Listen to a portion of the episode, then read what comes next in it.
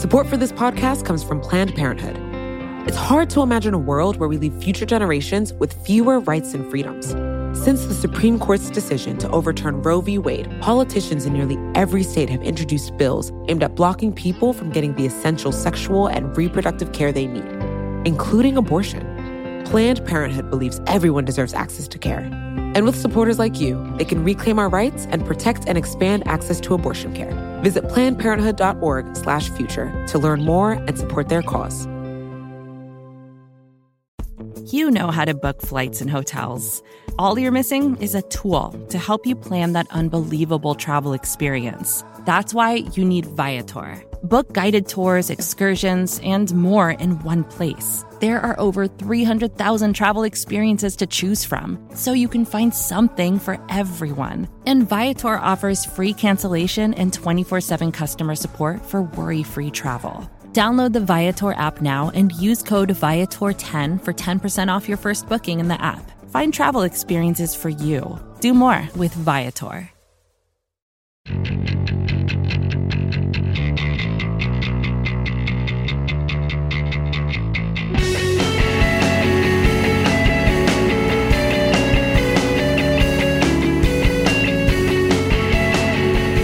Hello, welcome to another episode of the Weeds on the Vox Media Podcast Network. I'm Matthew Yglesias here with ProPublica's Dara Lind and Vox's own German Lopez. Um, we wanted to talk today about the COVID 19 pandemic, um, which is not over, we should clarify to say. But I think as a US domestic issue, the policy response to COVID is sort of over at this point. And you know, and I think it's an opportunity to look back at sort of what happened over the past 12 to 18 months and think about um, how we did. Uh, it, it seems to me that most people whether they're on the right or on the left, have some kind of very negative um, affect toward not just toward the pandemic, which obviously was bad and we wish it hadn't happened, um, but toward the policy response to the pandemic. And yet we haven't seen something like um, after 9-11 like there was a big commission and it issued some recommendations on you know what we should have done better to prevent mass casualty terrorist attacks uh, after the financial crisis we didn't have that kind of blue ribbon commission but democrats in congress wrote a bill that became uh, the dodd-frank act and it was supposed to be it was a partisan take but it was like their take on like what we had learned from this and what we were going to do in the future.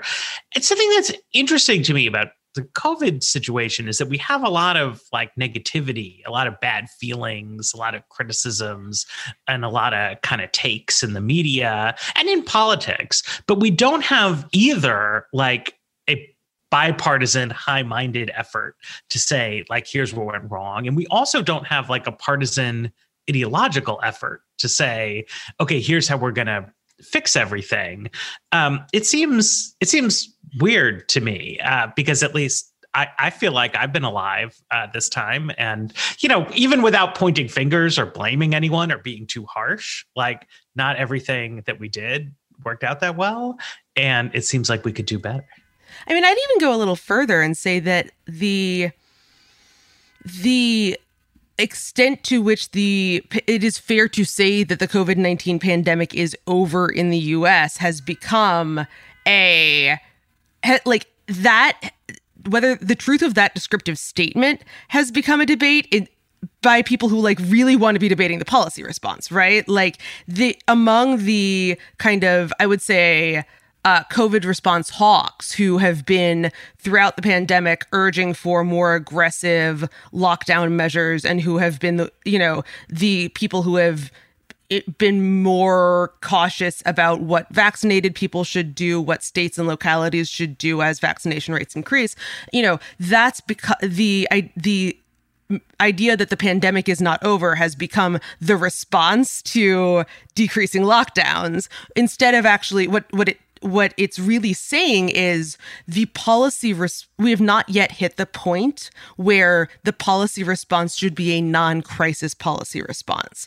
And there those i think are kind of the two that's like the the main underlying question that even rests below the what should the response be, right? Is at what point is it fair to step into a crisis footing? How long can you expect people to be in that crisis footing? And when you're de- devising your like here is the policy mode that we slip into in terms of in times of crisis what is the goal of that policy mode I think another thing that's interesting to me too is when we're talking about who who did poorly, who did badly. I mean, basically, almost everybody in the U.S. did poorly, which is like like this has been framed in large part as a partisan issue. But if you look at the numbers from like some of the Democratic states, uh, and, and not just like New York, who which was hit hard early, but like California did not do particularly great compared to the rest of the world in terms of handling COVID.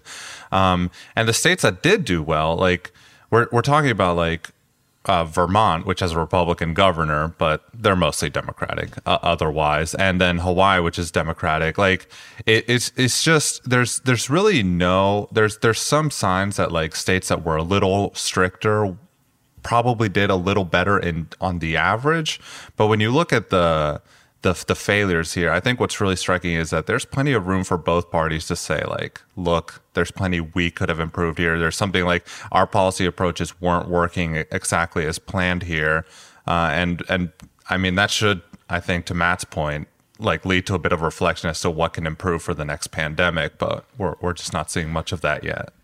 Right. And instead, what we're seeing is a kind of uh, a reflection on human nature, right? Where it seems like the lesson that many people have taken away, again, like m- people who are more haw- who were more hawkish on lockdown, is that human beings cannot be trusted to look out for their fellow man, which is kind of waving a white flag on policy, right? It's it's either implicitly assuming that no lockdown strategy could possibly work or just kind of caving on well we shouldn't even try aggressive lockdowns because there will be people who don't think that that's a good idea. And actually ha- having the conversation about was a lockdown you know to what extent did we pursue a lockdown strategy? Was that the right one? Where did that get undermined? And what were both the like political and you know policy barriers to what we said were the goals of it? Is the conversation that should be preceding the oh well i can't trust my fellow man to look out for me so i guess i've just learned the humanity sucks lesson that it seems some people have taken away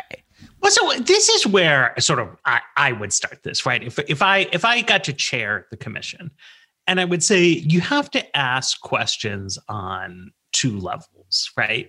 One is what playbook should we try to run? And the other is how good were we at running the playbook? And I think that a lot of ill will. No, I, I, don't want to say I don't think that this has been harmful to people in the sense of causing them to get sick or or causing um, illness, but I think like psychic harm and damage to American society's ability to reflect and understand has been done by a goalpost shifting and sort of communications breakdown that happened last April and May.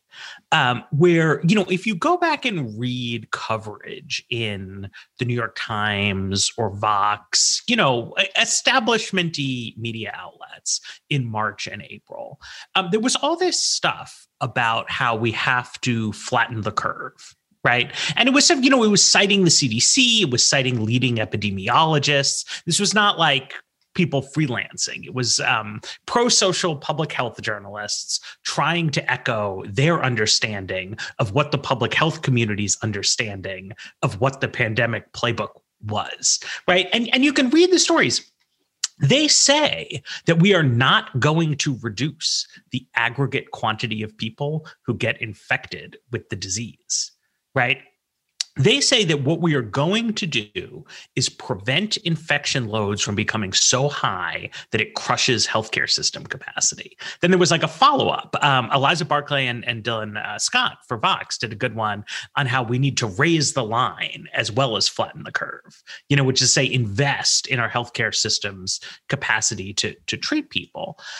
And I think that that philosophy carry that what the, the experts, I will say, said in spring 2020 characterizes pretty well what the red states did. Right. And so, but it's not what the blue states did. And there wound up being a kind of an odd breakdown. And if you look at something like, if you look at Greg Abbott's uh, executive order lifting mask and capacity restrictions in Texas, what he says is that a high percentage of Texas senior citizens have been vaccinated. He says that Texas hospital capacity is very high. And he says that county judges, which is what they call a county commissioner in Texas, will be able to reimpose these restrictions if hospital utilization hits certain kinds of thresholds, right? So if you ignored everything that happened between April 2020 and April 2021, Greg Abbott was like reading New York Times articles, quoting epidemiological experts, and doing exactly what they said he should do. But what happened was that during the hard lockdown of April 2020, I think most experts came to decide that we should actually be doing something other than that. That instead of running the US pandemic playbook, we ought to run the Taiwan pandemic playbook. But there was never uh, buy-in on that, right? I mean, like you can you can uh, say what you will about Donald J. Trump, um, but he was in fact the president of the United States, and he was not persuaded right? That we should switch to this other playbook.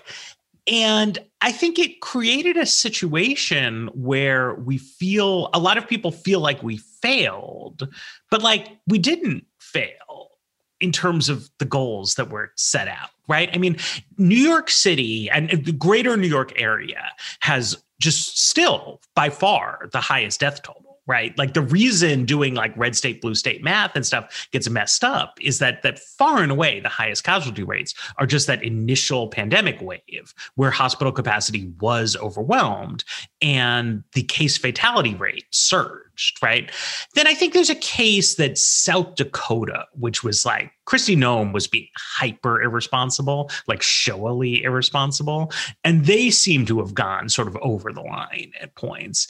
But other states, including ones that have been very loosey goosey, um, that didn't really happen. Uh, seniors said, you know, they they had time. Seniors were relatively cautious. Healthcare institutions did good investment management protocols. Um, the problem is that hundreds of thousands of people died. Right. But like it's exactly the strategy, as far as I can tell, that the playbook called for. And the question we should be asking is like, should we write a new playbook for next time? But we're not we're not like having that dialogue in a constructive way. I mean, I would actually like I would I would also I think want um Germán's read on this as someone who was, you know, also following the kind of dual evolution of the epidemiology and policy responses. Like, do you think that Matt's broadly correct about like which playbook we which playbook was getting run and you know because that that i think is you know as as matt said like part of the the needed uh analysis here. And especially if the playbook that was in practice getting run wasn't what people were who were really following this issue were understanding at the time it's probably useful to kind to really slow down and and draw that out some. Yeah so i think on on average matt is right in that like we were doing I think as a country, we were generally aiming for flatten the curve. Um, I think where that gets complicated is sometimes, I mean, you listen to what Trump is saying, and obviously Trump has not was not the most eloquent person on COVID, so it's like really hard to say if he was following any specific strategy. But I think if you look at red states, that's true. I mean, the the moment that Texas, for example, did actually impose a mask mandate and did impose social distancing requirements last summer was when there were news reports of hospitals starting to get overrun at the local level. So that was his that seemed to be Texas's big concern. Where another area where I think this gets more complicated though is blue states did kind of seem to like take this like almost like schizophrenic approach in terms of they would like switch between flatten the curve uh, during better times and then like truly suppressing cases during worse times. And like you would see this switch back and forth because I think they would freak out that they were seeing a lot of deaths during like the worst times during some point in the summer and later in the fall. and then they would try to like go like no no no no no we're trying to suppress cases now we have to make sure that we we we drive these cases as close to zero as possible and you kind of saw that in between where where even blue states saw a high number of cases for a long time but um yeah i, I think w- what makes this complicated is as matt is saying is if you go back and read our like pan, the pandemic playbook that the that the Obama administration left behind, for example. It has a lot of stuff that we've we've all we all know about now. It's like social distancing, use PPE and masks if applicable, and on and on and on. What the playbook is less clear about is what the goal of all these policies is. Like whether the goal is to flatten the curve or suppress cases and drive them down to zero. And I think that's really the like the original sin here is like the country never really agreed to this. I mean, there were takes by like Matt included and others that, that were just like flatten the curve isn't good enough. And like we just as a country we just never really moved past that and i think more people over time realize maybe flatten the curve isn't good enough as we saw hundreds of thousands of deaths tally up but we just never came to an agreement any sort of consensus especially uh, between blue and red states as to what the goal should be. And I think we should start seriously looking at like for the next pandemic, what is the goal? What is the death toll that we're essentially willing to accept here, or what are the goals that we're we're trying to reach?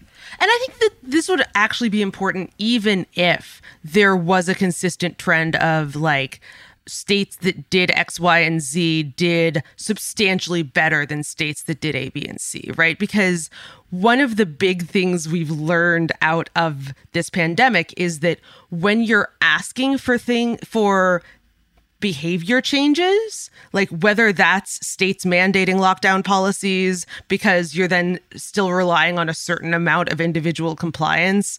Uh, you're, you know, you're just not going to like logistically, it's not going to work to say we're going to put you in congregate housing, i.e., jail, if you disobey these social distancing mandates. Um, but you know, but even beyond that, just like the the idea that whether or not there are lockdowns in place, you're expected to be responsible for not only your well-being but the well-being of others like we've seen the that that the willingness to comply with that seems to be very closely linked to you know psychological expectations about how long this is going to go on. And like a point that you know we've made on this podcast over and over again is that like as long as this has dragged on and as many waves of like COVID as a partisan phenomenon we've had, the very first wave in spring 2020 didn't have that kind of partisan polarization and had a great deal of voluntarist buy in that then wasn't repaid with the government action of like scaling up PPE that we were originally promised. And so, even if we were to like, even if you were to look at the COVID response and say it actually doesn't matter that the goals were incoherent because the results were fine,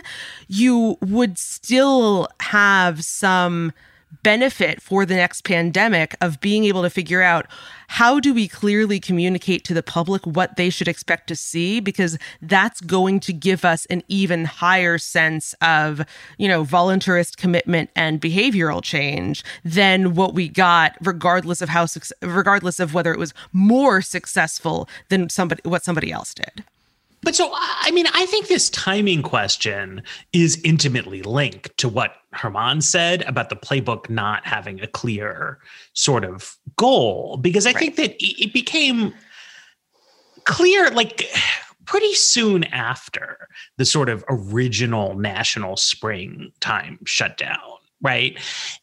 Was that what were we going to do, right? Were we going to stay at that level of restriction until a vaccine was available? Were we going to stay at that level of restriction until it pushed cases nationally to zero, despite, because at that time we had spread, we were successful, I would say, in pulling down the tri state area outbreak, you know, which was really, really bad right? And that came down. The restrictions on what people could do were fairly effective at preventing the exodus from New York from turning into a national huge epidemic, right? Because like we didn't quarantine New York City.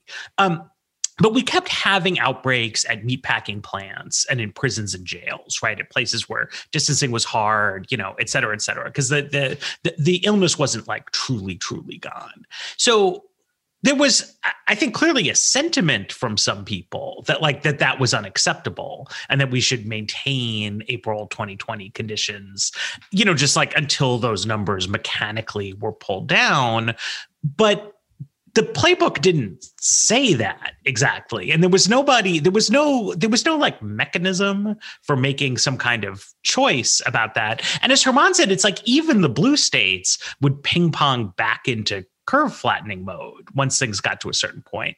Um, and I think one reason for that is that the duration just would have been really, really long, especially because states felt apparently that they couldn't impose internal travel controls, right? So, I mean, I think one reason, if you look at among the blue states, the states that did best, it's like Vermont, Maine, Washington, Hawaii. They're often the corners of the country. Like literally. um, and while Maine did not like prevent people from entering the state, they did for a long time in 2020 have some serious restrictions on hotel operations, which sort of in effect stop people from coming there. And Canada completely locked down its borders, right? Maine's surrounded by, by Canada. So there were just like fewer people coming in. And that's what the Asian suppression success stories all did, right? They didn't just use like domestic lockdown to suppress cases. They you couldn't go to right. Taiwan, Korea, Australia, New Zealand, places like that. They had very tough mandatory quarantines because that's the only, it's not totally clear. Like Taiwan now is having a little bit of an outbreak uh, because they tried to ease up. But internally, they let themselves relax by closing their borders, you know, which we didn't want to do for sort of um, states didn't want to do. And I think it might be unconstitutional uh, for, for them to do. So if you said, you know, look, realistically, like this is the best we can do, that would be one thing. Uh, but also, you know, if you were to say, again, if we had a commission, you would say, look, two things people didn't know about when they were coming up with these strategies was how successful remote work would be for white collar workers, um, how successful at least some people would claim remote school was. Like I, I, would dispute that, but you know, like we had this whole big school reopening debate, and like obviously a premise in that was the idea that remote schooling was okay. Um, and then we had a much more rapid vaccine development timeline than we had ever had. So American society would not have collapsed if we had kept everything closed uh, except for grocery stores all the way until January 2021. Um, it, it might have been too costly, but I think if you were thinking this through, like as recently as 2013, you would have been like, no, like that won't work, right? Like the uh, the economy will completely collapse. People won't be able to do anything. The ability for like we've been recording this podcast on Zoom for a long, long time, and lots of white collar people have been doing lots of stuff this way, means that you could consider harder, longer lockdowns than I think you would have in the past. But the impact of that on people is very disparate based on their sort of class situation um, and attitudes toward you know um, various things in life. And you sort of you sort of have to think that through in an explicit way, I think, and not just kind of. Um, like hot takes like you you need to like bring the stakeholders together and have a conversation well i think one one way we you, you mentioned one way that I think we did actually fail at even flattening the curve, which was when we did have lockdowns, they had no clear goals as to what was supposed to they were supposed to accomplish. In in the sense that like if you look at like Australia, for example, some some of their provinces were pretty clear in that like, look, once we get to this level of cases, we'll start easing up restrictions. The US didn't really have, like, a lot of states, some states follow these metrics here and there, but by and large, it was just like, we'll kind of reopen when it feels right, which is, I think, in terms of like actually making the lockdown actionable, just makes it way harder on people because it makes it feel like this is going to last for an indefinite period of time. When you give people a clear goal as to why this horrible restriction needs to be put in place, I think people are going to be more uh, amenable to that if if they know that there is like an endpoint here. I mean, the the other side of this is like during these lockdowns we didn't even like we we took very long to like build up testing. Even once we did build up testing we didn't really use it for surveillance. Like we didn't really have genomic sequencing for like to see what what different variants there are until like the last few months which is pretty pretty awful. Um but but we definitely didn't use testing for like contact tracing we didn't build out those capacities so it's just to like say that like there were alternatives to just like locking down blindly and indefinitely and other places like Taiwan, like Australia did the, those things. We just never really followed that through. And I think that hurt us even just on the basic premise of flattening the curve. Like if we had those done those things, then I think we would have been more successful at, at just even the, the the I think the more conservative approach to the pandemic. Let's let's take a break. Yeah, I really yeah. Okay, and then and then and then and then let's and then let's come to Dara. Support for the Weeds comes from Not Another Politics podcast from the Harris School of Public Policy. With the constant news cycle, there's a lot of noise out there. Opinions are plastered all over social media, pundits are throwing out hot takes without any sort of context, and it's only getting worse as we dive farther into election season. We know that if you're listening to us at The Weeds, you're looking to cut through all this. And if you like this show, you might like Not Another Politics Podcast. Not Another Politics Podcast is produced by the University of Chicago Harris School of Public Policy. They want to take a research and data approach to analyzing hot button issues and offer perspectives that go beyond the headlines. They cover a wide variety of topics in their episodes, but a few recent episodes that you can listen to include a deep dive into why women are underrepresented in US politics or whether or not we can believe political surveys. You can listen and subscribe today at harris.uchicago.edu slash NAP. That's N-A-P-P.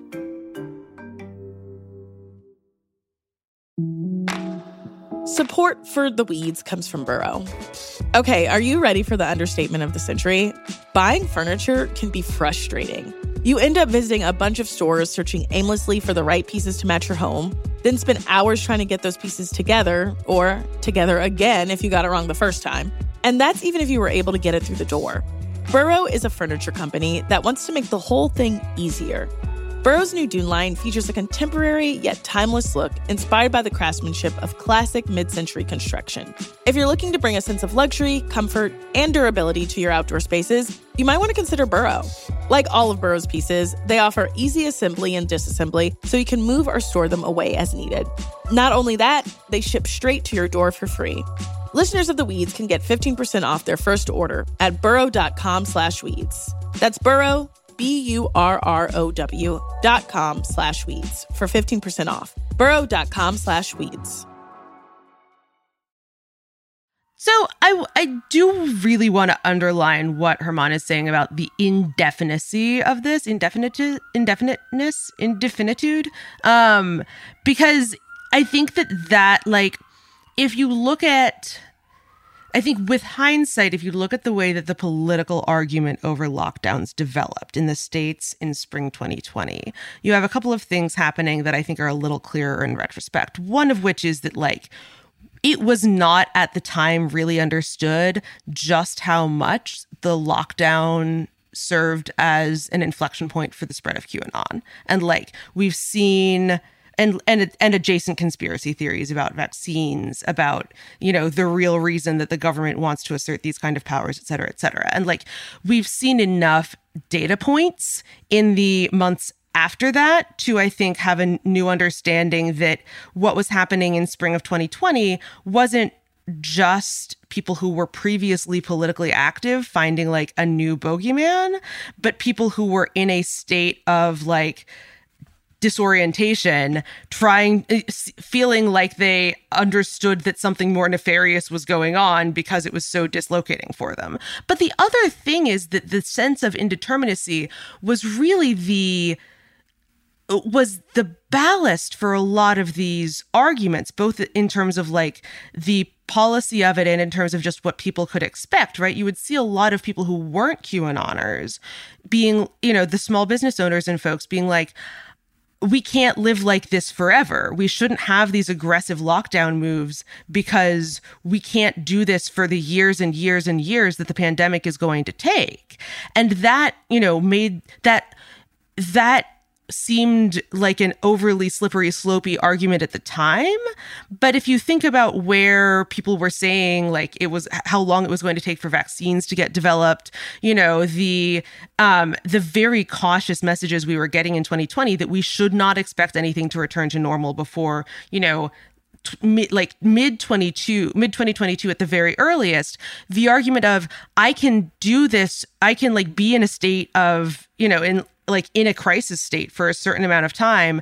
But if you're telling me I need to be in this crisis state forever, I'm going to have some questions about why you're doing this and if this is really reasonable and if this is an infringement on my freedoms, like is a more common sense argument. And so as long as we're talking about the kind of failure to communicate what lockdown would have you know like like when when lockdown was supposed to come into play and come out of play i think that created a lot of medium and long term political problems in terms of giving a, a allowing some kind of common sense veneer to an anti-lockdown movement that among its firmest adherents was either very very much a partisan politics we're going to you know like our state governor is a democrat and our state legislature is republican and so we're you know like we're going to do the wisconsin playbook and use this as a as a way to restrict the emergency powers of the governor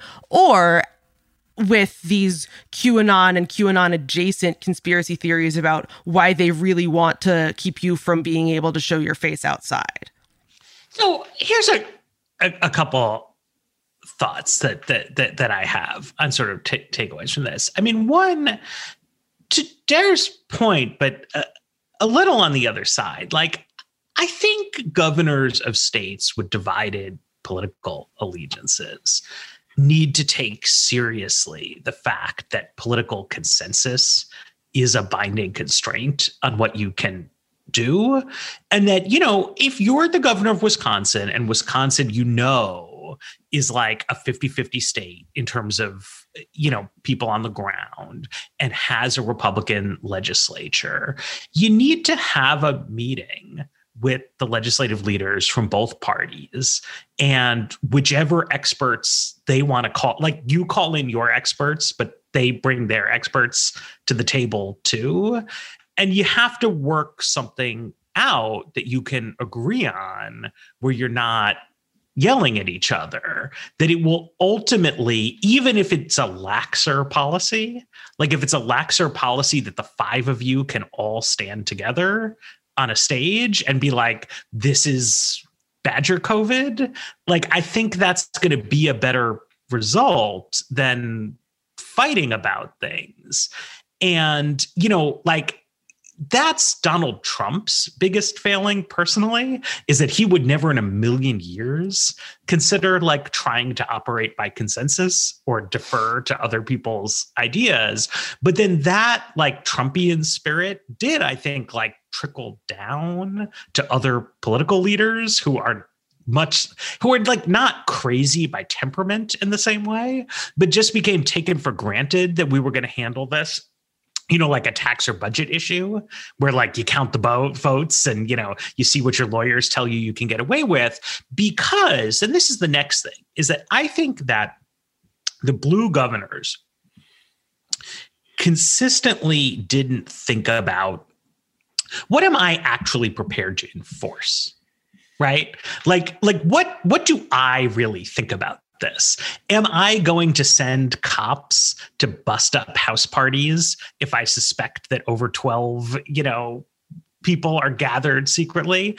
And if the answer to that is no, which like I think it should be no. Like I think that there's a reason that nobody actually implemented that kind of draconian policy. Well, ask- they they did for like a hot minute in New York against uh, Haredi Jews, and like that was a very good example of why nobody else tried that yeah, because it very I mean, obviously became a question of why are you targeting this community? But it's you know it's like I don't know like the house around the corner for me. I don't want to say they were constantly throwing parties this past winter, but like they had more than zero, Stop right? snitching, Matt. And I didn't call the cops on them. And if I had, the cops wouldn't have shown up.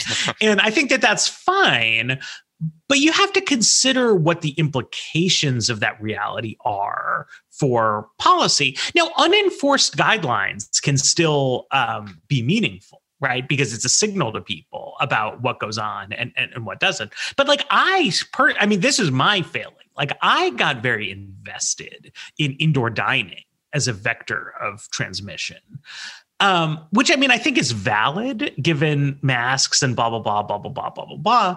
But if realistically the alternative to indoor dining is, well, people just have a party at their house, then the public health benefit of like shifting that from the restaurants to the houses seems maybe a little less clear to me.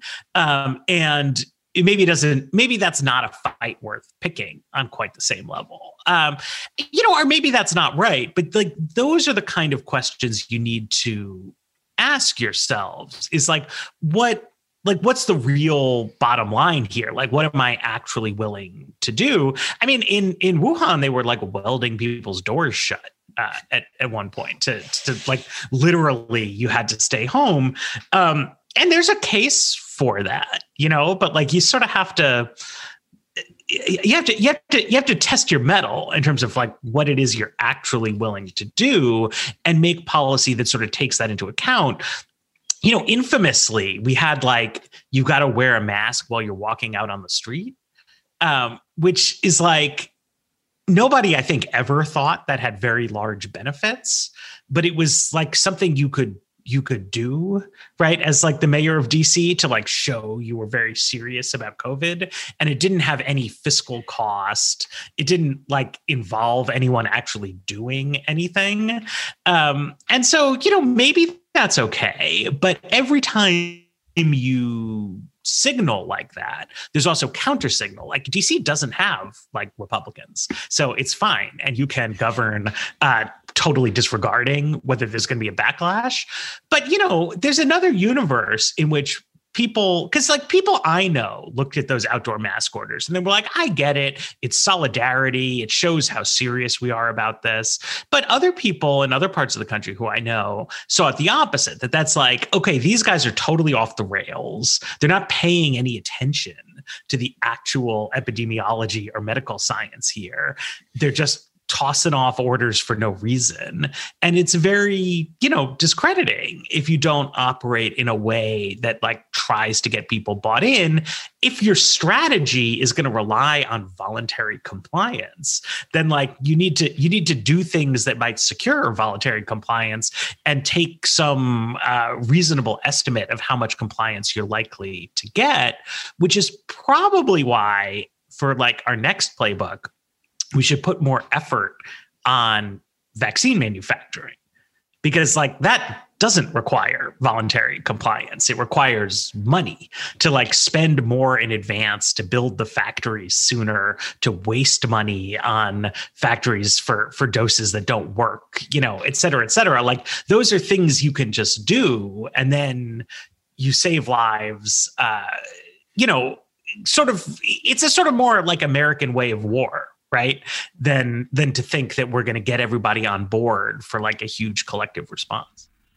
Yeah i mean i do think that like the I, I do want to underline the like the voluntary compliance thing as it relates to the politics because I think that a lot of uh, people affiliated with the Democratic Party over the last half decade have really internalized the idea that it is both ineffective politically and morally wrong to think about how might this message be misinterpreted because you assume that the Republican Party is acting in bad faith. And so there's no set of good faith hoops you can jump through on your side that's going to prevent that outcome. But when we're talking about a voluntary compliance pandemic response we're not just talking about are Republicans in the Michigan state legislature going to use this against us? We're talking about is someone who is not into politics and who is not taking their cues on behavior from elite political leaders um, or, or rather from like is not taking their cues on behavior from like what does my side say? Is that person's compliance with mask mandates with you know indoor gathering mandates is just as important as the person who is super politically committed. And so it is worth kind of disconnecting a little bit from the idea of good faith bad faith in the political context to think about you know when we require decisions to be made by a bunch of individuals who are uh, not going to who are going to be motivated by things other than does my side say this is good? There really is a certain amount of worthwhileness in like clearly and accurately and honestly communicating what the goals are and what the science says. Sorry German you should talk about like vaccines and such. Yeah no i, I was uh, to, to add to what both of you are saying it is I, I think one of the the reasons this this conversation about the next playbook is so important is because I think we might need a more radical rewriting of the playbook than like is being let on in in some circles necessarily because like we talked about like Taiwan's playbook versus the US's. I'm not sure like the the US's original playbook. Uh, well, uh, it's not that I'm not sure. The US's original playbook clearly did not work very well. I mean, we're talking about hundreds of thousands of deaths. So if if if the goal is to prevent anything like this from happening again, then maybe we should be thinking more through more like to to Matt's point. It's like like in theory, social distancing sounds great. If in practice people are not actually following those precautions and finding every way to evade them, then we need something else. And like you see this in other aspects of public health. So like whether it's HIV or or drug use or or whatever, like ideally you would you don't want people injecting drugs. Like it would be great if people don't do that. But the reality is some people do that no matter how much you tell them to just say no and whatever. So in, in public health, you've developed strategies like needle exchanges, you've developed strategies like naloxone distribution, like like things that don't stop people from using drugs, but at least mitigate the harms from it. And I feel like so much more of our playbook, whatever our next pandemic playbook is, should be focused on essentially these kind of like harm reduction measures where it's like, look, it would be better if you're not indoor dining. It would be better if you're not gathering in your home. But if you are, open a window. If like, and also if, if officials want to take this further, it's like, during the winter, obviously it's harder to go outside, it's harder to open the windows. Maybe install like outdoor heating for people so they have a place to gather outdoors where they're less likely to transmit viruses. And like you can go down the line with like these kinds of ideas and really just essentially just just say like ideally yes people would be social distancing they would be masking they would be doing whatever else might be needed for the next pandemic. But like if people aren't going to do those things, then we need to think a little more creatively. I mean, I think of the comparison to South Korea, for example. South Korea had these apps where that made it really easy to test, like uh, con- t- contact trace people because they followed your your every movement, right? There is no way that Americans, even if those apps are required, are actually going to install those on their phones. Americans are fine with like Facebook secretly tracking their information, but once it's explicit, I think that's just like off the table completely. So it's just like, but but maybe there is some sort of app that like I don't know, like just tells people like what the best things to do are in certain settings and like a better way to develop like deliver public guidance that like helps you keep safe if you you know you're going to do some sort of tricky activity. I don't know. I think one of the things here is that like this conversation is important because we need to actually think up of like harm reduction solutions for pandemics and we haven't been really doing that kind of work in terms of like research and just talking this through and figuring out what would be possible in uh in a like in in more conservative parts of the country that clearly did not want to do some of the bigger restrictions that more liberal places were willing to do. So Ed Yong uh, at the Atlantic, you know, has been like one of the, I think, like really vital um, pandemic writers uh, this past year, and he recently published a kind of opus that I recommend to everybody. Um, but in this case, because I think it's like it's really wrong um like he basically says like his takeaway is like aha effective public health requires a high degree of collectivism which individualistic america doesn't have. So in the future we need to like re-engineer all of american society.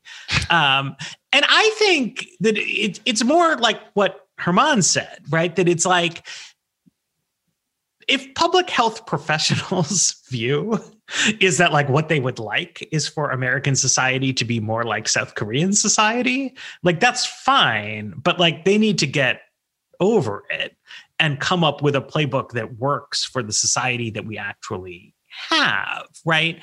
And I think that there is a real um the, and the, the, the harm reduction analogy with, with drugs, I think, is incredibly relevant because you can clearly see through what public health people um, feel like emphasizing this incredible fear that if you give people individualized advice about steps that they can take to improve their safety, that they will use those steps, right? And that is what they do not want right? This was part of the initial mass communication was this concern that people would get a false sense of security from the masks. So one thing that never sold out like webcams were totally sold out for a while during this pandemic uh, because you know people wanted to look better on, on zoom calls. But high quality hepa filters never sold out because nobody ever wanted to say that getting good air filters reduces COVID transmission risk because nobody wanted to say it would be okay to have people come over to your house uh, because you were going to have these good air filters which i agree with to be clear like I, I, I agree that people should not be holding house parties and then relying on blue air filters to to make it safe that being said people were holding parties right. I mean, and, and, like, don't and it cost also, that much. And it also downstream meant that we had across the country countless district by district, state by state school reopening debates without any serious discussion of what investments in ventilation would be needed to make this school safe again, because that wasn't a part of the public health toolbox that had really percolated down to where those discussions were happening. Well, and I would say worse, to the extent that we did have those discussions, they were these very dichotomous here's what we need in order to make it safe, rather than just like, here are facts about the safety benefits of different measures right? Because it's like okay like what is safe and what isn't is like an interesting almost like a metaphysical question. Uh, mm-hmm. uh, whereas like this measure reduces transmission risk by 5% uh, if it is layered with this other measure it is triple the efficacy right? Like those are facts the problem is is that when you equip people with facts they might reach a judgment that is not your judgment right? They might say given my personal health status and my values I conclude that holding a Christmas dinner with one window cracked and some air filters and a lot of hand sanitizer is safe enough even though that does impose external costs on the rest of society. And like that's Yong's mm-hmm. point, right? That like we're too individualistic.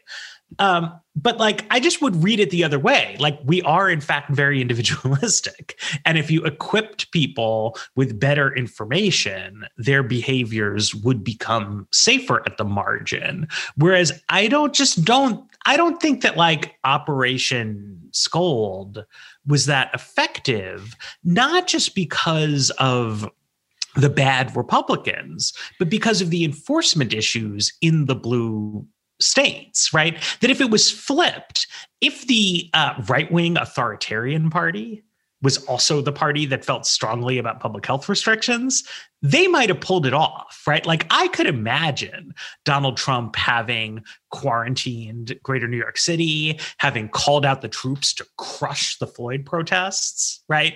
That like liberals doing takes about how Trump was using this as a pretext uh, to seize power.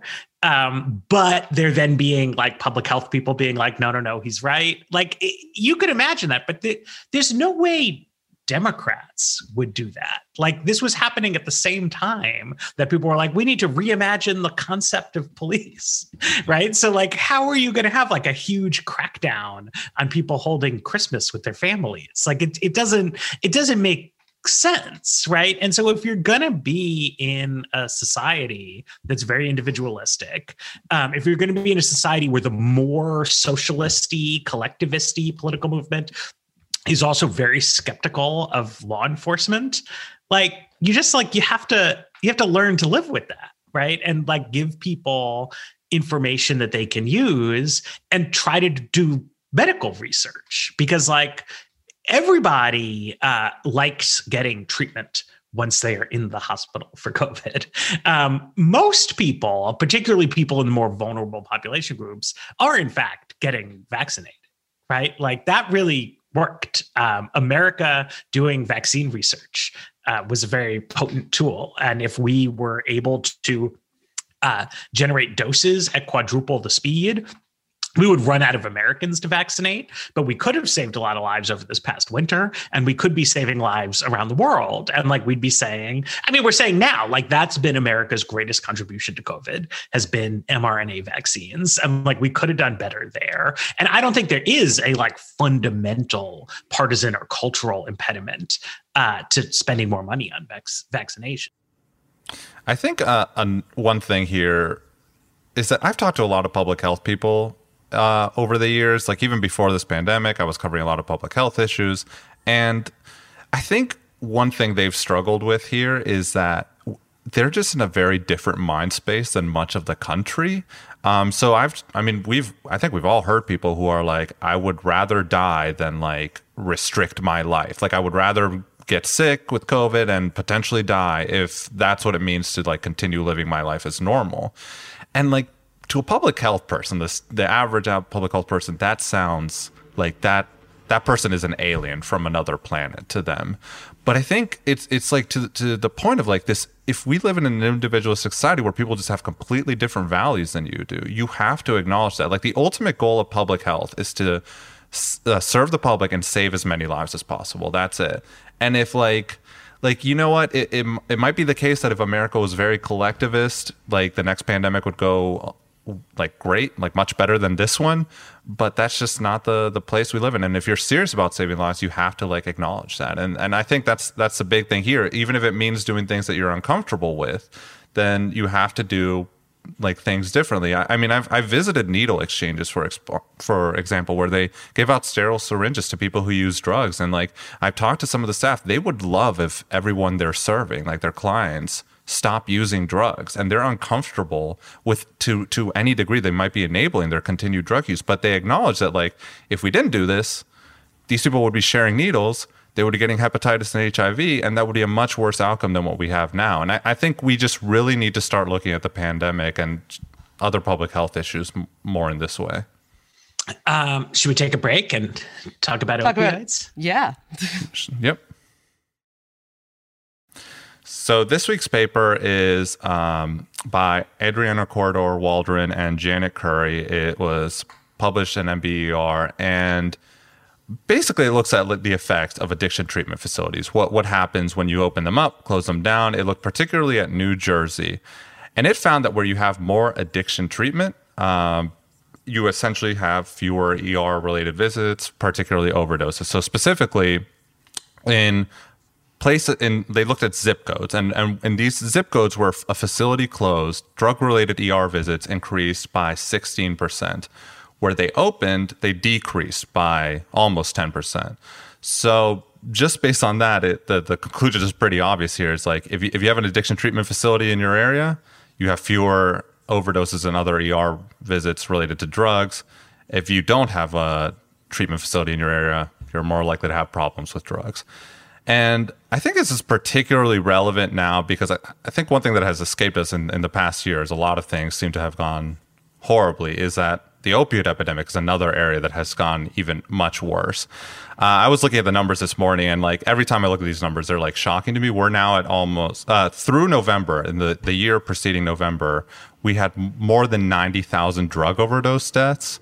That is up 25% from the previous year and that is like a, record for drug overdose deaths ever in the U.S. Like we've we've never had more than ninety thousand drug overdose deaths in the span of one year, and there are many reasons for that, which you can talk about. I think it's it's largely related to people being isolated and uh, addiction treatment services shutting down. But at least this paper suggests that as like we move back to normal, we have a solution for this, and this is something that public health officials have, and experts have been saying for a long time. Like unlike the uh, unlike a lot, lot of these other problems with the opioid epidemic, we actually do have some good policy solutions. Just a matter of investing in them, taking this issue seriously, and so forth. And uh, yeah, this paper suggests that they're right. Like opening more treatment does does help out in a lot in this in this area. So one of the you know th- this this paper is kind of situating itself in a lot of research about like or a lot of kind of discussion about what sort of facilities are most effective in reducing you know in in successfully treating opioid addiction. And there is a lot of like you know there there there's a, a, strong preference in the literature for like medically assisted or medication assisted treatment.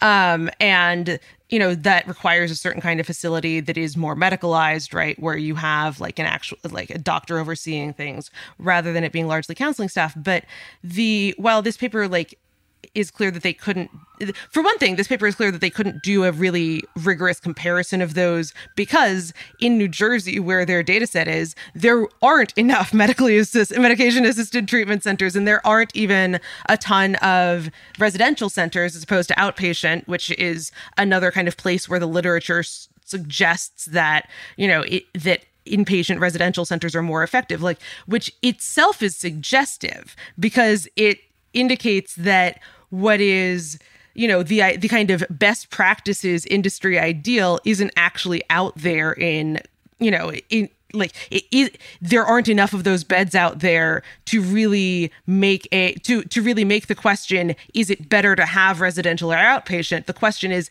is an outpatient facility ineffective enough that it's okay not to have one at all. And there this paper strongly suggests that no it's it's much better to have even like even non-medication assisted, even outpatient, you know, the things that are generally considered to be like less ideal still have a very strong impact in terms of whether people who are, you know, whether the kind of marginal opioid user who, if this facility closed, won't be able to get a bed in another one because there is a bed shortage regardless, you know, is going to be able to get help. And the reason that I find this interesting, German, is that I know you've done some like real some some great investigative work on the rehab industry.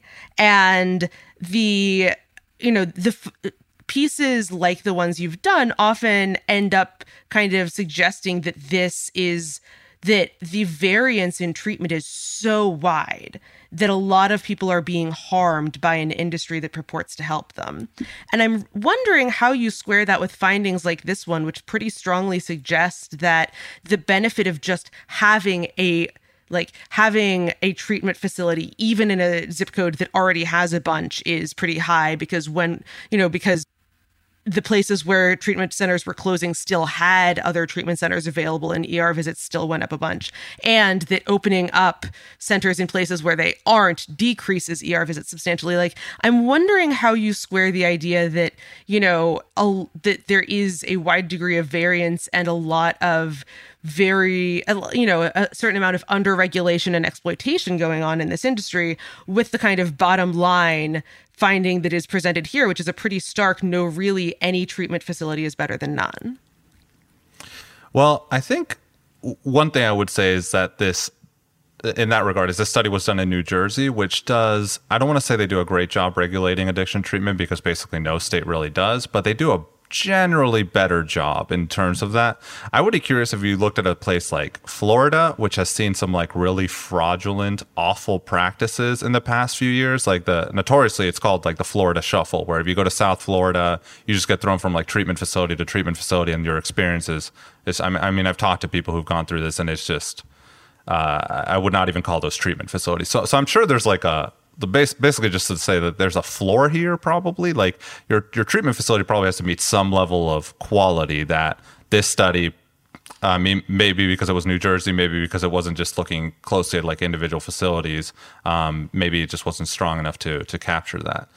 But besides that, I mean, like, yeah, I think even like when, when we're talking, for example, about outpatient versus residential treatment, one thing you find in the research is that like everybody, when they say rehab, they think residential.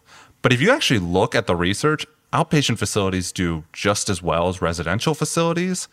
And w- one and and you know that might seem surprising at first, but when you think about just about any other medical problem, where do you get most your medical care? It's in outpatient facilities. Like that's that's you only end up at the hospital when things are really really bad, and it's the same thing with um, these other with with drugs. Like outpatient is good. It serves most people's needs. In fact, you would prefer to treat people in outpatient, but at a certain point, people might get bad enough where they need residential, and that I think is where um, where this study speaks it's like look you, you should just put as many treatment facilities in your area because as long as this treatment is accessible then people can get caught early in the process before they get to that point where they need hospitalization equivalent like residential treatment then they can like then you can catch them when their drug addiction might not be as as, as, as advanced or, or like as bad as it could be. And like what if you catch people in those early stages you might do a lot of work to reduce the harms because it is probably people in more advanced stages who are who are more likely to overdose more likely to do other things like commit crimes to to get money to get drugs and, and so on and that's when you'll start seeing like really the social benefits of this all i mean the other thing about outpatient I mean, I, I, don't know. I'm, I'm I'm not a researcher, but when I when I see research supporting outpatient treatment, I will I will speculate. I mean, my my experience of um, quitting smoking, which is not as short term deadly, but I think is very addictive, is that it's relatively easy to stop the addictive behavior under sort of highly controlled circumstance. And what's harder is life, right? And so things where you can get treatment that is less different from living your life can have more um even, even more sort of extra validity you know in terms of like actually giving you the help that you need as opposed to giving you help that only works in the sort of on its own terms right? Um you know because uh, that's that's like the the challenge of addiction, right? Is is getting a treatment, getting something that will really take and help you sort of over the over the longer haul. Um, it is it is too bad that this is only a look at New Jersey, which has a sort of a stronger reputation, uh, because the question with lots of things, you know, is about scaling. Like I, I know findings in charter schools tend to show that the states that have the fewest charter schools have really good charter schools and they're really highly effective and it would be very beneficial for them to open more but that the places that have created lots and lots of charter schools the marginal charter school is actually really bad. Um, you know and so eh, there's always there's always like that kind of dilemma around trying to scale up efficacious public institutions. Like the florida drug rehab is terrible um, but there's a lot of it you know which right. like in this case is like actually not beneficial. Like giving people ample access to treatments that are ineffective is not helpful. Um, but you want to try to investigate like where is that like where is that margin? What's interesting about outpatient facilities being effective in new jersey at least is that it's uh, easier to you know create them right? So you can you can get more bang for your buck there. Um, but you want to try to investigate like where do you cross that threshold where you don't want to just say more more more more more? Uh, but like until you're there like yeah like new jersey should open up a lot more outpatient treatment facilities. Uh, but like we still need to know what's up with florida. Yeah i mean i think some of the states that have taken this really seriously like vermont has basically take like it, it's done generally better in terms of dealing with the opioid epidemic than its like New England peers. And I think one reason for that is it really took this challenge seriously very early on and just opened up like a statewide system of, of addiction treatment facilities. They're like really focused towards medications for opioid addiction, which are proven to be the most effective. And like it they they have facilities all over the place. I think one of the saddest lines in this study that like most people might not even pick up on is just that it excludes places that don't have any treatment facilities at all because obviously you can't study how a facility opening or closing there has any effect. I mean, they're like that's bad. Like it is like if if you didn't have like any access to medical care in your county just for for any other kind of health issue that would generally be considered bad obviously not not every place has like the best hospitals in the country but it is just to say that like there should be a push to like make this as accessible as possible everywhere and that like vermont which is re- very rural has taken steps to do that I don't think other states have done uh, taken steps to do that. We certainly haven't done it at the national level, and that's why this kind of study is possible to begin with, which I think speaks to just how much how bad access to treatment can be in, in the first place. All right. Uh, with that, uh, thank you, German. Uh, thanks as always to our sponsors. Thanks to our producer, Erikk Geannikis. And the Weeds will be back on Friday.